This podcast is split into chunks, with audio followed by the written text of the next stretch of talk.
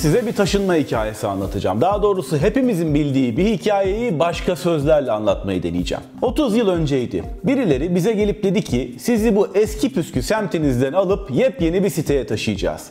Şimdi yaşadığınız yerde sokaklar daracık, yollar çukurlarla dolu. Bir yerden bir yere gidemiyorsunuz. Evleriniz küçücük. Size süper bir sitede geniş ve yeni yollar, müstakil evler, akıllı ve sevimli komşular, adım başı kütüphane vaat ediyoruz. What about this internet thing? Do you do you know anything about that? Sure. What what the hell is that exactly? Well, it's it's become a place where people are publishing information. So you, everybody can have their own homepage. Companies are there. The latest information. It's wild what's going on. You can send electronic mail to people. Uh, it is the big new thing. Hadi kalkın hep beraber taşınıyoruz. Hiç itiraz istemeyiz. Dedikleri gibi oldu. Hiç itiraz dinlemediler. Zaten hiçbirimiz de itiraz etmedik ve paldır küldür hepimiz yeni bir siteye taşındık. Yeni yere taşındığımız zaman gördük ki bize şahane bir hayat vaat edenler bu vaatlerinde samimi. Ama vaat ettikleri ortam henüz tamamlanmamış. İnşaatlar yarım, yollar geniş ama asfaltı tam dökülmemiş.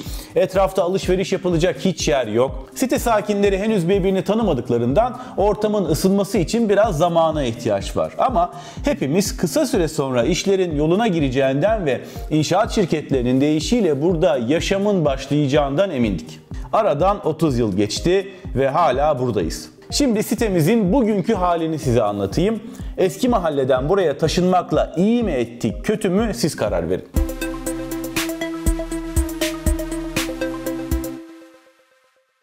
Bir kere bizim yeni site site olmaktan çıktı. Kocaman şehir oldu. Eski mahalleyi de yıktılar. Oraya bizimki gibi yeni siteler yaptılar. Buraya ilk taşındığımızda hepimizin müstakil bahçeli evi vardı. O evlerin hepsi apartmana dönüştü. Ama planlamaya pek önem verilmediği için mimaride bir dengesizlik var. Kimi binalar iki katlı, kimi 400 katlı. Caddeler genişledikçe genişledi. Bizi buraya getirenler hız konusunda sözlerini tuttular Allah için. Ama sabahları çocukların yürüyerek okula gittikleri, akşamüstleri bir dondurma alıp aheste aheste yürüdüğümüz sokaklar vızır vızır işleyen otoyollara dönüştü. Ortalık kalabalıklaştı ama ortamda sürekli tuhaf bir gerginlik var.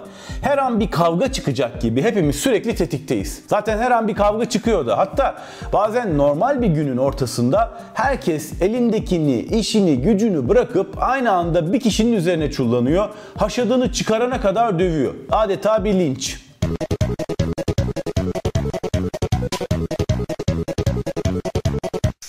Arada sitenin dışında da bir hayat var. Bizim sitenin haritasında milyonlarca sokak ve ev var ama sitenin duvarlarının dışında haritası çıkarılmamış sokakların sayısının bunun 400-500 katı olduğu söyleniyor. Burası da genellikle it uğursuzun takıldığı, karanlık işlerin döndüğü bir yermiş. Bu arada otoyollar hızlı demiştim ama herkes sitenin her yerine giremiyor. Bazı yollar kapalı. Sokakların girişlerine duvarlar örmüşler. O sokakta işimiz varsa ulaşmak için yer altından kanalizasyon tünellerinden filan geçmemiz gerekiyor. Geçen gün bir de o duvarlardan birinin önüne polis aracı koymuşlar. Buradan geçip şuraya gitmem lazım diyorum. Burada öyle bir yer yok diyor. Yahu diyorum işte şurada uzaktan bakınca görünüyor. Yanlışım var aradığın yer yok diyor. İnsan aklını kaçırır. Eskiden parka bahçeye yürüyüşe çıktığımız zaman elimizi kolumuzu sallayarak gezerdik. Şimdi birileri adım başı kimlik soruyor. Polisi ayrı, özel güvenlik görevlisi ayrı. Hadi kimliği anladım bir de parola çıkardılar başımıza. Herkes kendine özgü parola istiyor. Parolan şöyle olsun, bu uzunlukta olsun, içinde noktalama işareti olsun. Yok o parola olmaz, bu parolayı başkası kullanıyor, yenisini bul. Sokakta iki adım atacağız, ömrümüz parola ezberlemekle geçiyor. Hadi birini atlattık, diğeri çıkıyor karşımıza. İş parolayla kalsa yine iyi. Bir de sürekli peşimizde elinde not defteriyle gezen biri. Nereye gittin? Ne kadar kaldın? Kimle görüştün? Neyi merak ettin? Nereden öğrendin? Kimle arkadaşsın? Nereden alışveriş ettin? Ne aldın? Ayakkabı numaran kaç? Çocuğun var mı? Köpeğin var mı? Habire not tutuyorlar. Hakkımızda o kadar bilgiyi ne yapacaksınız dediğimizde de yuvarlak yuvarlak cevaplar. Bizim hayatımızı kolaylaştırmak için kullanacaklarmış. Ayrıca biz de dün doğmadık. Bizden öğrendiklerini başkalarına taşıyıp aramızı bozanlar var bu sitede farkındayız. Mesela şu uyanıklar Cambridge Analytica'ymış. Bu arada bizi buraya getirirken her yer yeşil alan olacak. Amfiteyatrolar, forumlar yapacağız. Hiç ummadığınız insanlarla buralarda yan yana oturup arkadaş olacaksınız. Güzel güzel konuşup bilgilerinizi, tecrübelerinizi paylaşacaksınız demişlerdi. Güzel güzel konuşma kısmına ayrıca geleceğim ama etrafta yeşil alan falan kalmadı. Her yere AVM diktiler. Sanki sitede değil AVM'nin bahçesinde yaşıyoruz. Para harcamadan adım atman mümkün değil. Kredi kartın yoksa ya da numarasını, son kullanma tarihini, güvenlik kodunu ezbere bilmiyorsan şuradan şuracığa gidemezsin. Kös kös eve dönersin. Sırf alışveriş olsa yine iyi. Sokağa çıktığın anda bir de reklam panoları çıkıyor karşına. Bir de bunlar yürüyen panolar. Yanlarından geçiyorsun, sokak değiştiriyorsun peşindeler. Işıklı mışıklı, büyük küçük billboardlar. İşin komiği hep de üzerlerinde en son satın aldığın şeyin reklamı var. Bize demişlerdi ki burası adeta global bir köy olacak. Fransızlarla, Almanlarla, Amerikalılarla, Çinlilerle arkadaş olacaksınız. Valla öyle bir imkan sağladılar doğrusu ama biz yine tanıdığımız, bildiğimiz kendi eski mahallemizden insanlarla arkadaşlığa devam ettik. İnsan en iyi kendi dilinde anlaşıyor tabi. Tabi eski mahalleden de herkesle arkadaşlık etmiyoruz artık. Çünkü eskiden ne kadar aptal, hödük, cahil, kafasız olduğunu fark etmediğimiz bir sürü insan varmış meğer etrafımızda. Onların hepsiyle görüşmeyi bıraktık. Artık herkes sadece kafa dengi olanlarla görüşüyor. Zaten kimsenin kimseden öğreneceği bir şey yokmuş meğer. Bir öğrendiğimiz o oldu. Ha öğrenmek deyince burada acayip bir dedikodu ortamı var. Dedikodu da değil aslında tuhaf bir şey. Herkes birbirini kandırmaya çalışıyor. Tuhaf tuhaf olmayacak şeyler atıyorlar ortaya. Çoğu saçma sapan gülünecek şeyler ama bazıları da insanı korkutuyor. Sokağa çıkıyorsun, biri ortalıkta asteroid çarpacak, hepimiz öleceğiz diye bağıra çağıra koşuyor. Peşine bir sürü insan takılmış. Öbürü yediğimiz her şeyde zehir var diye bağırıyor. Onun peşinde de insanlar. Dolandırıcıları, yan kesicileri falan saymıyorum. Bir ara ben Nijerya prensiyim bana para ver diye yolumuza çıkanlar vardı. Allah'tan onlar bir süredir görünmüyor. İşte bizim site böyle bir yer. Ana kadar bunu dinleyip ne pis ortammış abicim burası dediğinizden eminim. Bazılarınız da abi ne yaptın dedeye bağladın bize hikaye mi anlatıyorsun diyorsunuz muhtemelen. Fark ettiğiniz gibi size bugünün internet ortamını anlatıyorum. Bunu anlatmamın da anlatırken sitenin iyi taraflarını göz ardı etmemin de bir sebebi var. Dünya internetin 30. yaşını kutluyor dial-up'lı modemlerle cayır cayır internete bağlandığımız günlerde internetle ne yapılabileceğini, bu teknolojinin ne için kullanılabileceğini, hayatımızı nasıl değiştireceğini hepimiz merak ediyorduk. Bu konuda en fazla fikri olanlar bile geleceğin internetini tarif ederken hepimizin birer web sayfası olacak diyordu. Aklına da daha iyi bir şey gelmiyordu. İyi tahminler yapanlar, bazı şeyleri tutturanlar oldu. Arada olanları size hızlıca anlatayım. 1991'de MP3 formatı ilk kez ortaya çıktı ve standart olarak kabul edildi. Bu sıkıştırılmış dosya formatı hızlı müzik paylaşımının önünü açtı. Aynı yıl ilk webcam ortaya çıktı. Kamera Cambridge Üniversitesi'nin bilgisayar laboratuvarındaydı ve bütün gün bir kahve makinesini çekiyordu. Böylece laboratuvar çalışanları makinede kahve olup olmadığını bilgisayarlarından takip edebiliyordu ve boşu boşuna kahve makinesine gitme zahmetinden kurtuluyordu. Every day, a thousand people log on to the internet to find out whether a coffee pot at Cambridge University is full or, well, not so full. More than 2 million people have done it so far, and the numbers are still rising. Birkaç yıl sonra eğlenceye hükümetler de katıldı. Beyaz Saray ve Birleşmiş Milletler online oldu. Gov ve org uzantılarıyla da bu sayede tanıştık. E-posta alıp vermeye başladık. Bunun artık ofis dışında da sürekli iş başında olacağımız anlamına geleceğini o zamanlar henüz bilmiyorduk. İnternet geleneksel medyayı sollayarak bize haber ulaştırmaya başladı. Hem de ne haber. Sonra o geldi. Hemen ardından da kullanıcılar arasında dosya paylaşımını sağlayan ilk sistemler.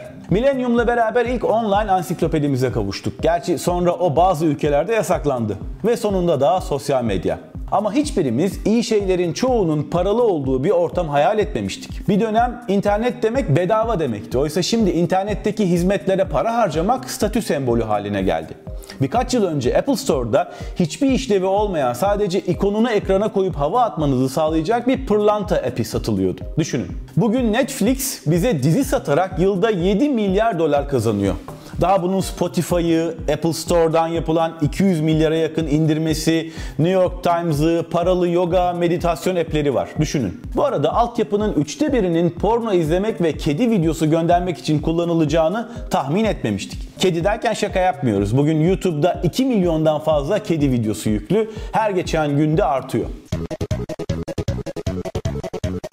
İnternetin devletlere bizi denetlemek ve gözetlemek için her türlü imkanı sağlayacağını da öngörmemiştik. Bugün Çin 1,4 milyar vatandaşını ülkedeki 200 milyon kapalı devre kamerayla izliyor. 400 milyon yeni kamera da 3 yıl içinde takılacak. Türkiye'den de bir rakam ver derseniz İstanbul'da emniyete bağlı 7000 kamera var. Ama şehir genelinde AVM'lerde, ofislerde, dükkanlarda ve aklınıza gelebilecek her yerdeki 100 bin kamerada şehrin güvenlik sistemine destek veriyor.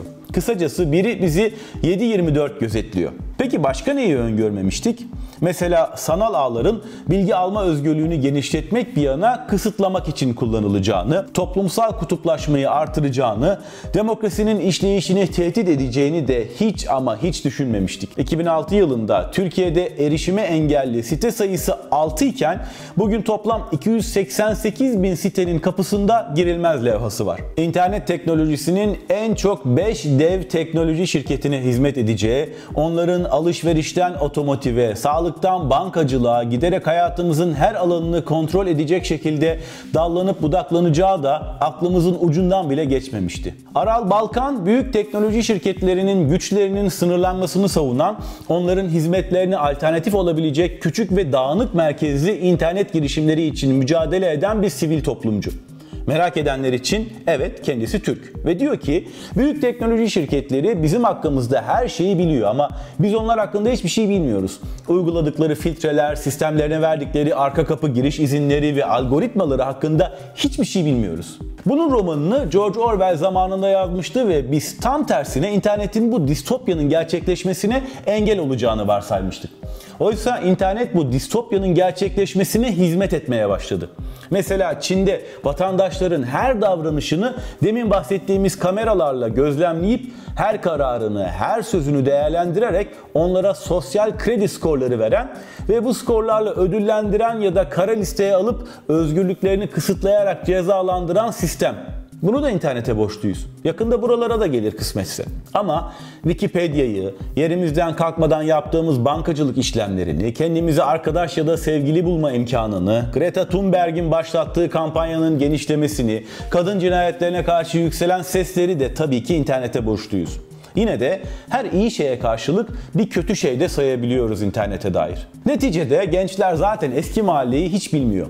Bizim yaştakiler bile arada ya biz eski mahallede nasıl yaşıyormuşuz diye hayret ediyor. Kimi zaman şikayet de ediyoruz ama hem geri dönülecek mahalle kalmadı hem de zaten kimse gidip o köhne dünyada yaşamak istemiyor.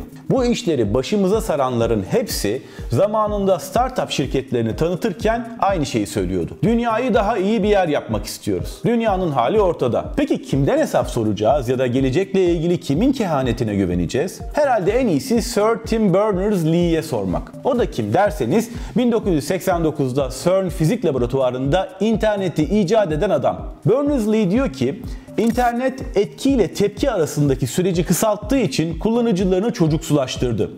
Bunu en çok çevrim içi acımasızlıkta ve olağanüstü bir hal alan kutuplaşma ortamında fark ediyoruz. İnternet tepkilerimiz üzerindeki kontrolü ortadan kaldırıyor topluma müthiş faydalar sağladı. Sağlamaya da devam edecek ama zarar da verdi. Eğer bu büyük gücün aleyhimize çalışmasını istemiyorsak toplumun yani hepimizin belli bir olgunluk seviyesine ulaşması gerekiyor. İnsanların daha fazla iletişim imkanına sahip olmasının her şeyi daha iyi yapacağını ummuştuk. Aynısı telgrafın, telefonun, televizyonun icadında da olmuştu. Ama gördük ki insanın doğası bütün teknolojileri hack ediyor, ele geçiriyor. Demek ki beklentilerimizi teknolojinin sağladığı imkanları değil, o teknolojinin içini dolduran insanın doğasını hesaba katarak şekillendirmemiz gerekiyor.